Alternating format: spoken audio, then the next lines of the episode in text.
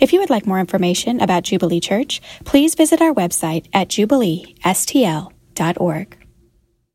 Continue steadfastly in prayer, being watchful in it with thanksgiving. At the same time, pray for us that God may open a door to us for the word, to declare the mystery of Christ, on account of which I am in prison, that I may make it clear, which is how I ought to speak. Walk in wisdom towards outsiders, making the best use of time. Let your speech always be gracious seasoned with salt, so that you, so that you may know how you ought to answer each person. Well, in the fall of 2007, my sister went off to college and she went to Kansas State University to become an architect. And um, I thought my sister was going to get an education. What I didn't realize is that my sister would catch Christianity. And not only did she catch it, she was dead set on making sure I caught it too. And so my sister relentlessly gave herself over the course of the next year in prayer for me. And she would send me letters all the time. I'm praying for you. I'm praying for you. I'm praying for you. She put little Bible verses and encouragements in there, but it was really the, the, the prayers that made the difference. And, um, you know, I was clueless. I had, I had no idea she was uh, that dead set on helping me catch Christianity as well. And I, I had different goals for my life. My goals in life were to make a lot of money and attract a lot of women. That was it. Somebody said amen to that in the first service. Don't amen. That's bad goals. That's bad goals. God had a different plan for my life. Over the course of the next uh, year, God would change the course of my entire life. If you would have asked me in 2007 if I thought I'd be a pastor, I would have laughed in your face. And I believe in large part, God changed my life because of the power of my sister's prayers.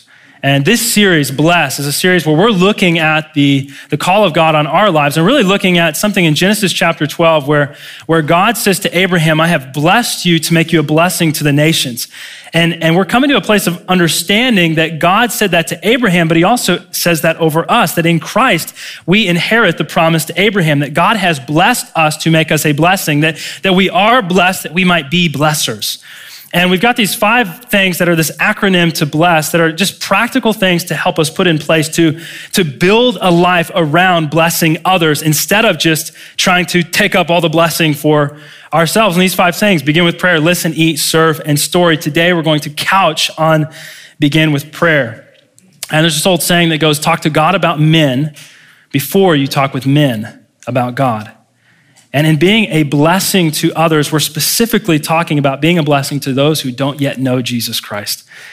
But prayer, it's often our last resort. And my goal in this message is to help us see the power of prayer, that it may become first in our lives, not last, that we might look to it first. First, before we listen, and before we eat, and before, before we serve, and before we story. That, that prayer would not only be first in our lives, but that it would be that we would come back to it again and again and again in our lives, that prayer would be the priority in our lives because prayer is where the power is available to us to truly receive blessing and dispense blessing in our lives. As J.O. Fraser, a famous missionary to China, once said, he says, I feel like a businessman who perceives that a certain line of goods pays better than any other in his store and who purposes making it his chief investment in fact, sees an inexhaustible supply and an almost unlimited demand for a profitable article and intends to go for it more than anything else. He says, if I was a businessman and I was making investments, the greatest investment I've ever made, where I've seen the greatest return, is the investment of prayer. Therefore,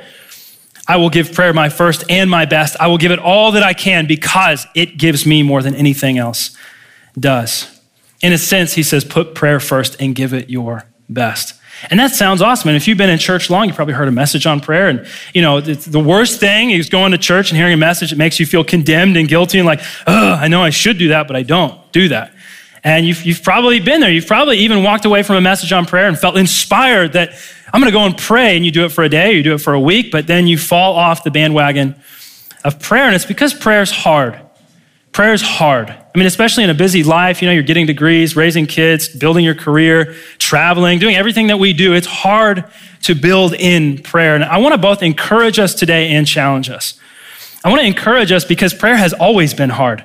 I mean, Jesus, on, on, the night before he was betrayed, he's praying with his disciples and, and he says, Guys, I mean, these are the guys, like, these are his boys. And he's like, Guys, I need you to do something for me. I mean, you know, I've spent the last, I left heaven and came to earth. I spent the last three and a half years living for you, walking with you, building in you. I'm going to go die for you. I just need a little favor. I just need you to pray for me for a little bit. Just pray for me, pray with, like, this is a hard time for me. And the, the disciples, they're like, Jesus, we got you. We got you. You, go, you go pray. We're here. We got you, God. We, we pray. And they're just out. They're, I mean, like, they couldn't even last five minutes. They're out. And Jesus comes back and he's like, come on, stay with me. And they're, they're out again. And I don't know about you, but that's happened to me. I've fallen asleep in prayer. Not only prayer, uh, I'm ashamed to admit this. Last week, Sunday, it's Mother's Day, right? Eight o'clock at night. Talking to my wife mid conversation on the couch, and I snooze out. I woke up and I was like, Our Father who's in heaven. I was like, I'm still alive, you know, and uh, I fell asleep. The Apostle Paul, he understood that it was difficult to pray. I mean, he's the man, right? Like this, this dude wrote more uh, letters in the New Testament than anyone else. He preached to more people than you and I will probably ever meet. Uh, he labored in prayer for the churches, and yet he is constantly reminding himself and the churches to not grow weary in prayer, but continue in prayer because he knows prayer is hard. Prayer is hard. So I want to encourage us. Prayer is it's hard for everyone. Look to your neighbor and say, "Prayer is hard." Prayer is hard. Believe it, it's true. Prayer is hard. And yet he's, con- he's continually encouraging us to fight for prayer because there's something in prayer that's so good that it's worth pressing on in prayer. And so Colossians 4, chapter 2, he says, continue steadfastly in prayer. Keep going. Don't give up. Press on. Get back in prayer. It's kind of like he's saying, hey, just, just keep showing up. Just keep, I know it's hard. I know your flesh doesn't like it. I know you get tired. I knew one guy, he, to, to make sure that he prayed, because he, he was, he'd so quickly fall asleep in the mornings when he'd get up to pray. He would stand on the edge of the bathtub and pray there because he just didn't want to fall. So I was like, bro, you know, if you fall asleep doing that, that's, but that's what he did. Paul says, keep showing up in prayer. One of the most important lessons we can learn in life is to show up, right? You can be the most talented person in the world, but if you don't show up for work, you're not going to have a job very long. I went to school with some incredible athletes. I mean, guys that I'm sure I'm sure could have played in the NFL. But they didn't make it because they didn't show up.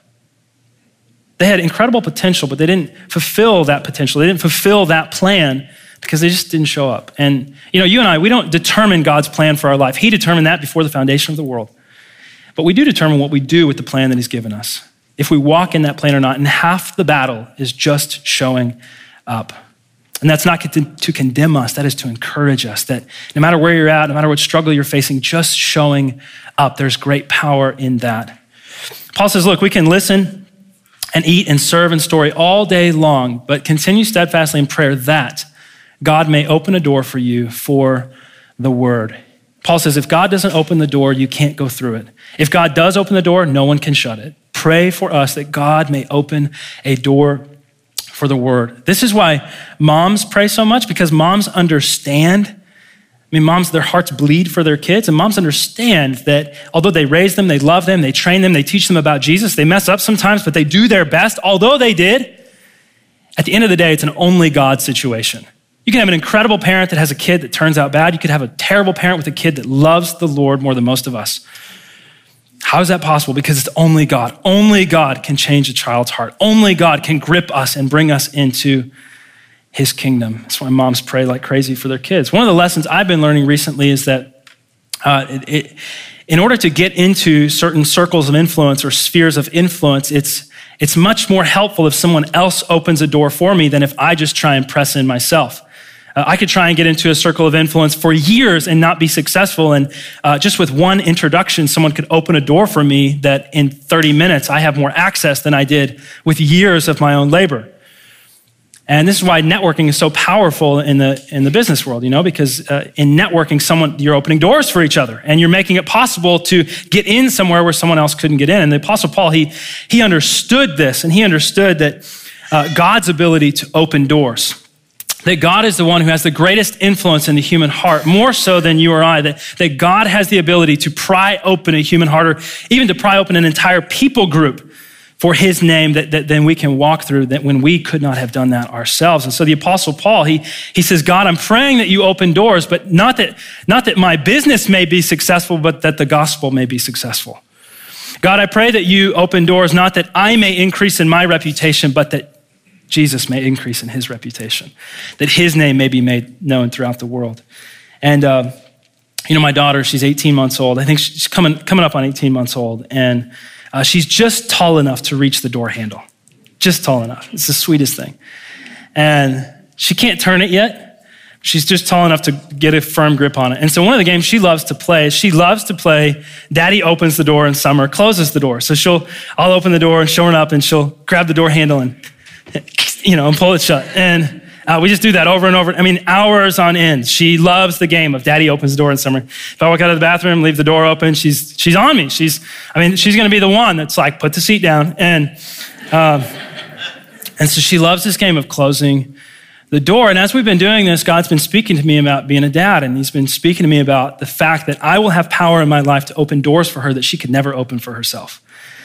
And then one of my one of the the calls of God on my life as a father is to uh, make a way for her where there wasn't a way, to, to open doors, to give her access, to give her uh, influence in a way that she could not have done for herself, to make, uh, to, to add grace to her life.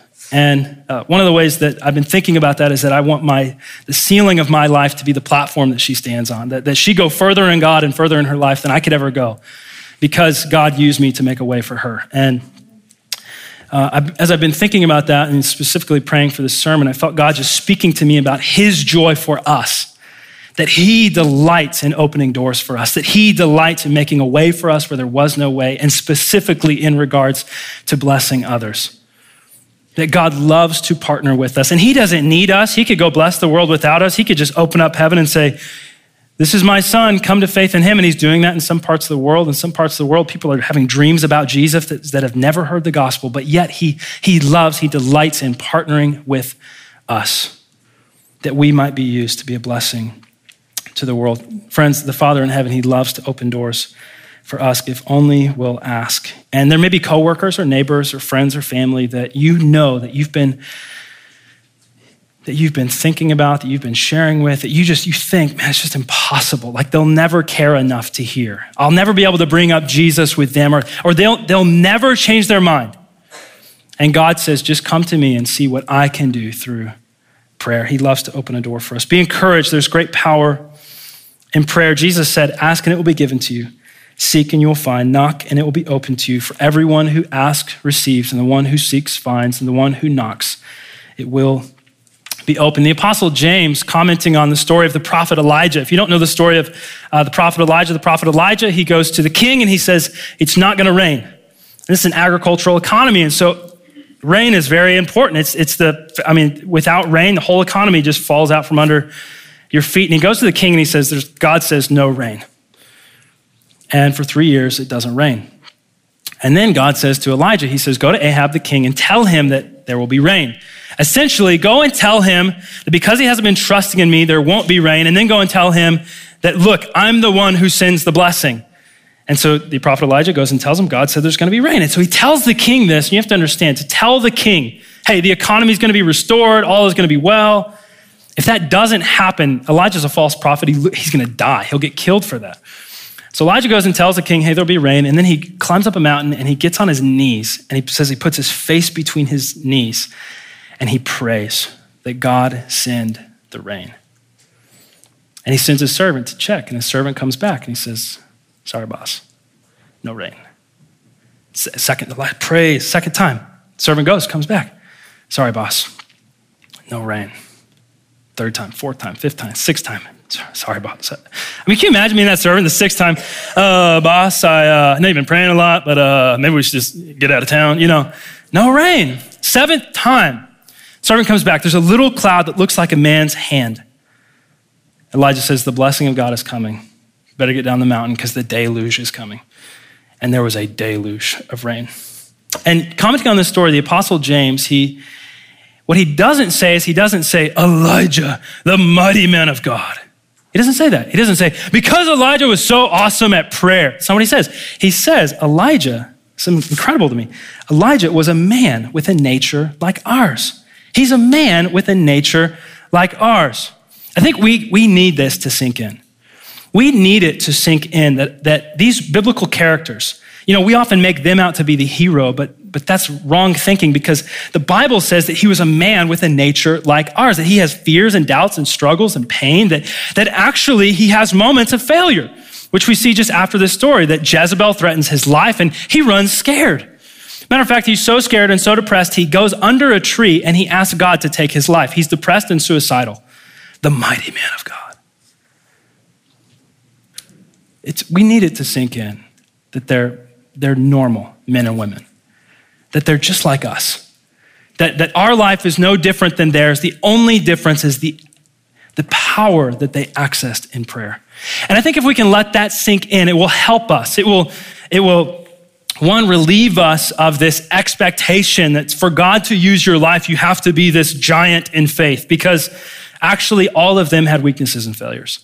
But also encourage us to step in and, and get into the stream of what God is doing because he wants to use people just like us. And so Elijah was a man with a nature like ours. In the verse just before that, James tells us the key to an effective prayer life. What is the key to an effective prayer life? Here it is James chapter 1, 16. The prayer of a righteous person has great power as it is working. There's two things there, two keys to an effective prayer life. One, you pray as it's working. Prayers can't work if we don't pray them, right? One, we pray. It's just simple. We pray. Not that we have giant, amazing, incredible prayer, but just that we pray. Second, a righteous person. That a righteous person's prayers are powerful in heaven. And, you know, righteousness just means you're right with God, that when you stand before God, He's pleased with you. And you may say, that's great, Dylan, but, you know, my life, I'm not perfect. I fail all the time. I don't know if I'm righteous. Matter of fact, I stand before God and often I think about just all the things I've done wrong. Like, I just stand there thinking, man, God's never going to answer this prayer because I haven't done or I've done and, and why would he ever answer my prayers? But I got good news for you. Romans 3 23 to 24. For there is no distinction, for all have sinned and fall short of the glory of God. Say all. All, all have sinned. If you feel like, man, I've messed up, I, I, I, don't, I don't measure up to the standard of God, hey, welcome to the club. We're all there. We've all fallen short. Every single one of us. We're all in the same boat and are justified by His grace as a gift.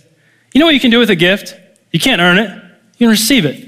We're justified by his grace as a gift through the redemption that is in Christ Jesus. If you're in Christ, you're righteous, which means that you have as much power in your prayer as the prophet Elijah. If you are in Christ, you are righteous. Matter of fact, the prophet Elijah, his righteousness was based on his, his own faith, his own righteousness. Our righteousness is based on the righteousness of Jesus Christ. You can't get any more righteous than the people in this room who have their faith in Christ. Friends, we cannot become more righteous. And so that part's taken care of. Point two is taken care of. We're righteous if we're in Christ. And so the only thing we need to have power in our prayer is simply to pray. I keep this little prayer journal. I know it's purple, it looks goofy. You know, I got in college, I was poor, I didn't have money for something nicer.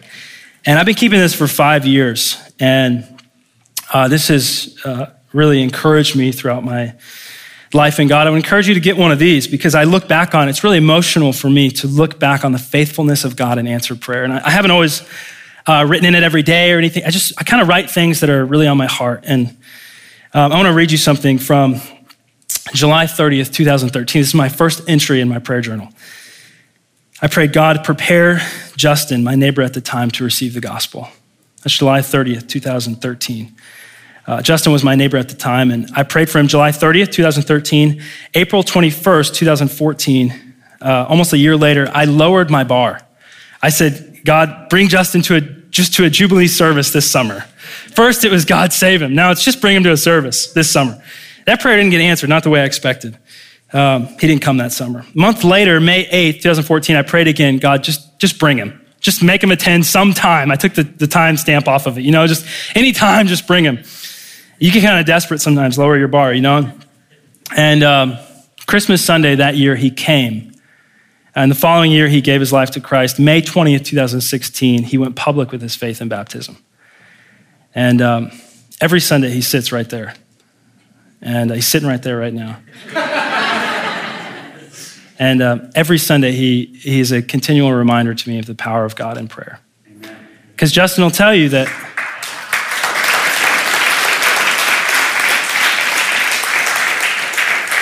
Justin will tell you that I wasn't perfect. I wasn't always bold. I wasn't always, I wasn't always the perfect example of Christ, but, but God had great power at work. Actually, I invited him and he said no multiple times.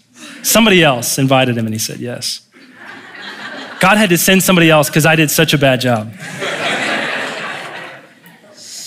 There's great power available to us in prayer. This is why we start with it. This is why we go back to it. This is why we, we say we're going to live in the place of prayer because that's where the power is made available to us. Last service, um, there was a, a guy in here with his wife and his two kids, and uh, his name's Brian. And I remember even before I had this journal, I used to write names in the front of my Bible. And I wrote his name in the front of my Bible. And I was meeting with him over breakfast for months on end. And it just seemed like it wasn't, you know, it wasn't, the needle wasn't moving. And I still remember the day that I was with him at the Central West End metro station. He was dropping me off after one of our breakfasts at um, the diner down the street, which is just terrible. I mean, so unhealthy. You might die when you walk out, but it's delicious. And, uh, and uh, in the car, he gave his life to Christ, not because I made a great appeal and I was so charismatic and so good, but because there's power available to us in prayer. God tugged on his heart. Friends, I just want to encourage us today because here, there's, no, there's one hero of the story Jesus Christ, Jesus Christ alone.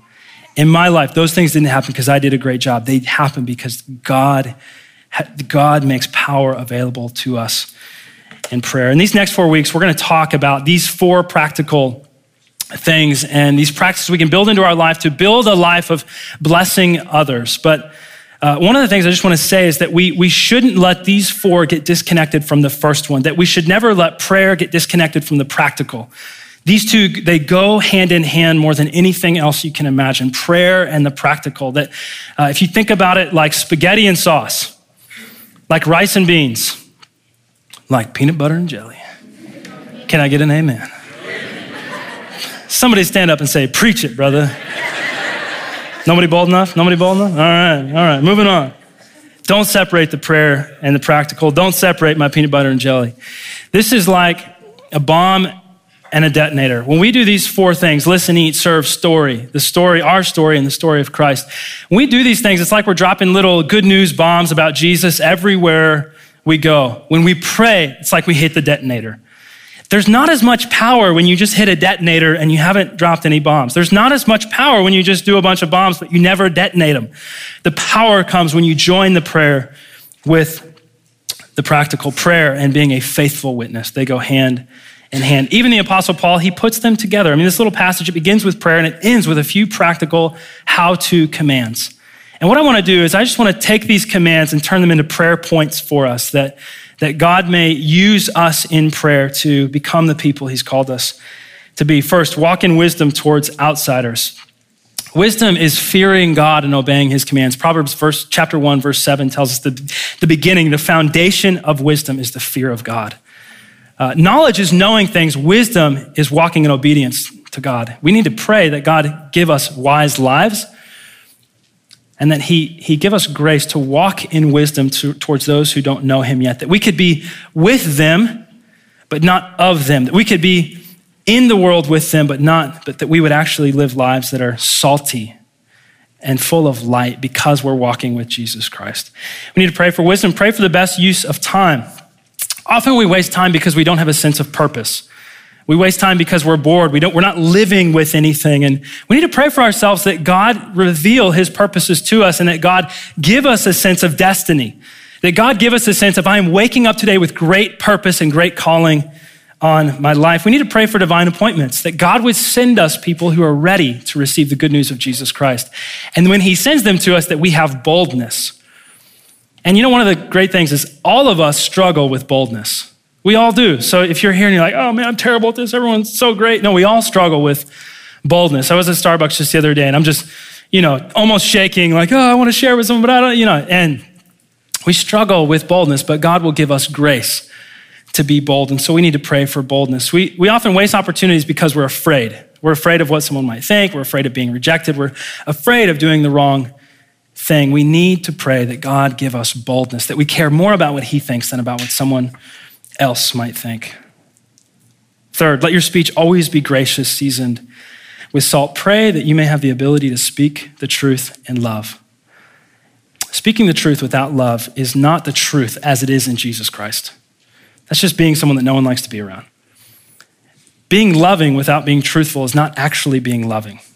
We need to pray that we have grace to speak the truth and love. Pray that God give us the ability to speak with people in such a way that they not only hear about Jesus, but they experience Jesus through our words and the way we are with them. Finally, so that you may know how you ought to answer each person. You know, we often think, oh, I just, I don't know enough. I need to know more before I can share my faith. But actually, you know, the woman at the well, Jesus meets with her and she just encounters Jesus. I mean, before this, she is a very non religious woman. She has had five men she's been with and probably more, and some have been her husband and some haven't. And she's kind of got a life that's a little messed up, a little messy, you know, a little like my life, pretty messy before she encounters Christ. And she encounters him and she says she goes back to her town and she tells everyone to come meet this man. It says her whole town comes and all these people come to faith in Jesus. She's maybe one of the greatest evangelists in the whole New Testament. And all she did was say, Come and see this man who changed my entire life.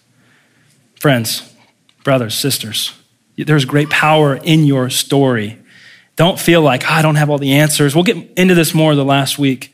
But also, in the moment, often God gives us things we didn't know we knew. God will give you the ability to say things you didn't know you had the ability to say. And sometimes you may even walk away from a conversation and go, Is that in there? I hope it's in there, man. I hope it in. And hey, if it isn't, just go tell him, Hey, sorry, I got that one wrong. But, but hey, Jesus is amazing. Um, God will give you what you need to say. Pray for grace to know how to answer each person as we ought.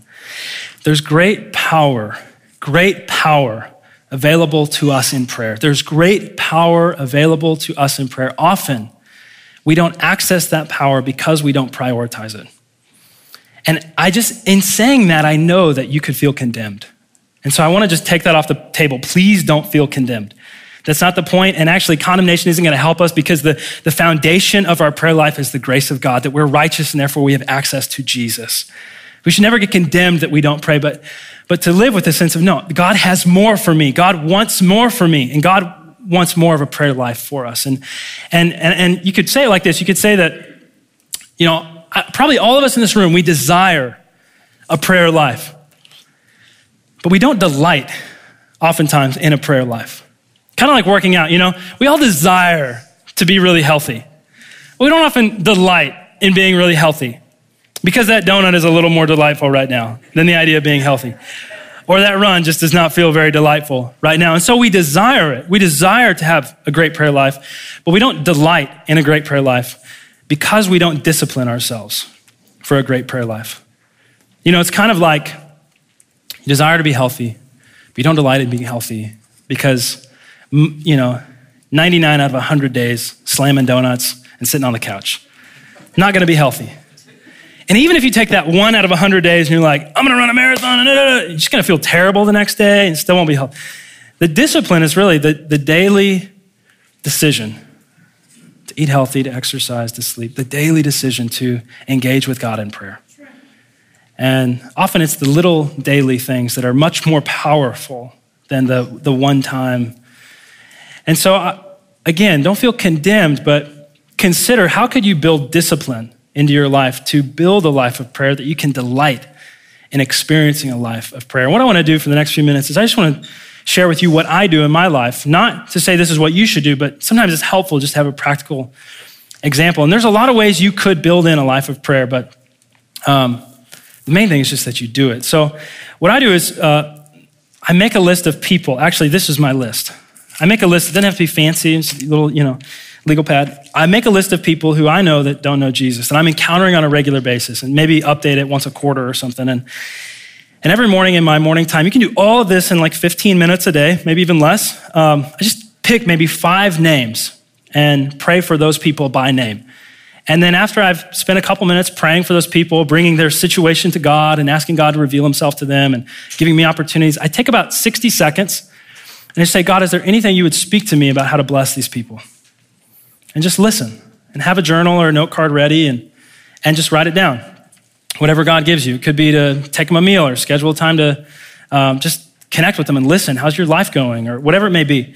Uh, so take 60 seconds, do that. And uh, when your time is over, find a way to build that into your schedule that day or that week. So, again, just really practical. It helps me to have a time, a place, and a plan.